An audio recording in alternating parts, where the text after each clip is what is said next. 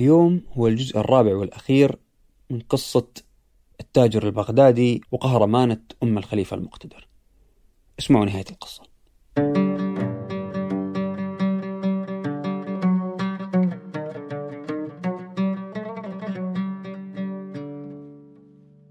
فلما كان من الغد حملتني في الصندوق فخرجت كما دخلت بعد مخاطرة أخرى وفزع نالني ونزلت في المسجد ورجعت إلى منزلي.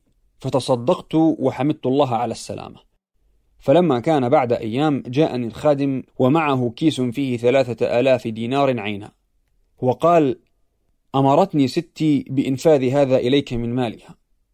وقالت تشتري به ثيابا ومركوبا وخدما وتصلح به ظاهرك وتعالى يوم الموكب إلى باب العامة. وقف على الباب حتى تطلب. فقد طلبت من الخليفة أن تزوجك بحضرته. فأجبت على رقعة كانت معه وأخذت المال واشتريت ما قالوا بيسير منه وبقي الأكثر عندي وركبت إلى باب العامة في يوم الموكب. وكنت في زي حسن وجاء الناس فدخلوا إلى الخليفة. ووقفت إلى أن استدعيت. فدخلت فإذا أنا بالمقتدر والقواد والقضاة والهاشميون فهبت المجلس. فسلمت ووقفت. فتقدم المقتدر إلى بعض القضاة الحاضرين فخطب لي وزوجني وخرجت من حضرته. فلما صرت في بعض الدهاليز قريبا من الباب عدل بي إلى دار عظيمة مفروشة وفيها من الآلات والخدم والأمتعة والقماش كل شيء لم أر مثله قط. فأجلست فيها وتركت وحدي وانصرف من أدخلني. فجلست يومي لا أرى من أعرفه ولم أبرح من موضعي إلا إلى الصلاة. فلما جاء الليل أثر في الجوع فقمت أطوف الدار فوقفت على المطبخ ووجدت الطباخين جلوسا فاستطعمتهم فقدموا إلي هذا اللون من الطبيخ مع رغيفين فأكلتهما. وبحثت في المطبخ عن ماء فلم أجد فغسلت يدي بأشنان كان في المطبخ وقدرت أنها قد نظفت وعدت إلى مكاني والأشنان هو نوع من النبات تغسل به اليدين والثياب. فلما جن الليل سمعت طبولا وزمورا وأصواتا عظيمة. وإذا بالأبواب قد فتحت وصاحبتي قد أهديت إلي. وجاءوا بها وأنا أقدر أن ذلك حلم. وتركت معي في المجلس وتفرق الناس. فلما خلونا تقدمت إليها فقبلتها. وقبلتني فشمت لحيتي. فرفستني وقالت أنكرت أن تفلح يا عامي يا سفلة. وقامت لتخرج.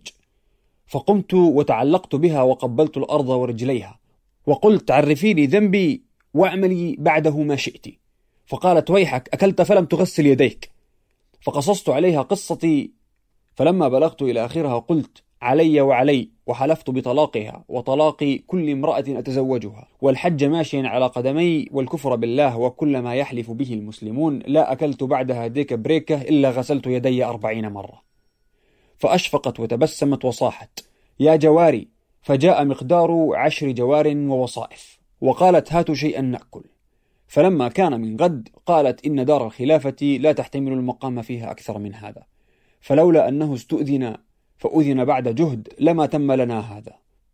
لأنه شيء لم يفعل قبل هذا مع جارية غيري لمحبة سيدتي لي. وقد أعطتني خمسين ألف دينار من عين وورق وجوهر ودنانير.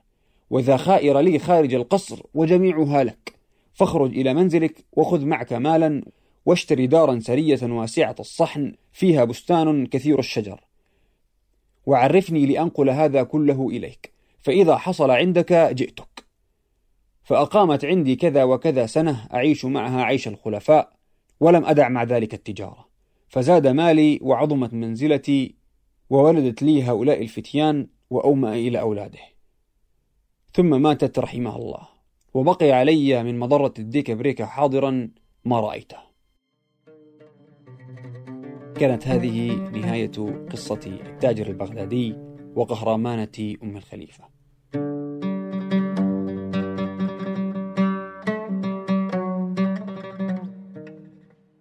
قبل ما أختم بحب أشكر رمزي بشور على تصميم الصوت.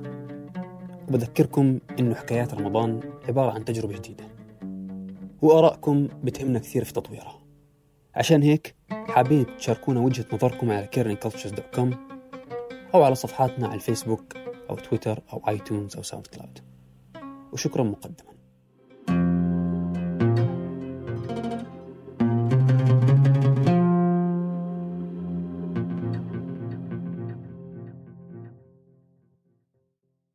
مرحبا. أنا شهد معدة ومنتجة بشبكة Kerning Cultures حابة أشارككم واحدة من تعليقات مستمعينا اللي كتير بفرحونا برد فعلهم على القصص اللي بننتجها. نعيمة من السعودية بتقول لفتني جدا طريقة شرح التفاصيل اللي خلتني أعيش جوا الواقعة وكأني بتفرج على حلقة من مسلسل. شكرا كتير يا نعيمة. ونتمنى دايما نكون عند حسن ظنك. تقديركم ومحبتكم كتير بتفرق معنا وبتخلينا دايما نسعى لنقدم أفضل جودة محتوى. وشكرا لكم. بحبكم قد ما في زيت في الزيتون. بحبكم وانتو مية العيون. أخذت وقت تعرفت أنه أنا أكتر من جسد وبس. بنحب نشكر كل الناس اللي وثقت فينا. وثقت فينا إنه نوصل أصواتهم قصصهم وحكاياتهم ومشاعرهم للعالم. هلأ بتقدروا أنتوا كمان تكونوا رعاة لفريق كارنين كولتشرز تقدروا تدعمونا من دولارين بس بالشهر. تقدروا تدخلوا على patreon.com slash corningcultures أو تضغطوا على اللينك اللي بوصف الحلقة. شكرا ودمتم بحب وسعادة.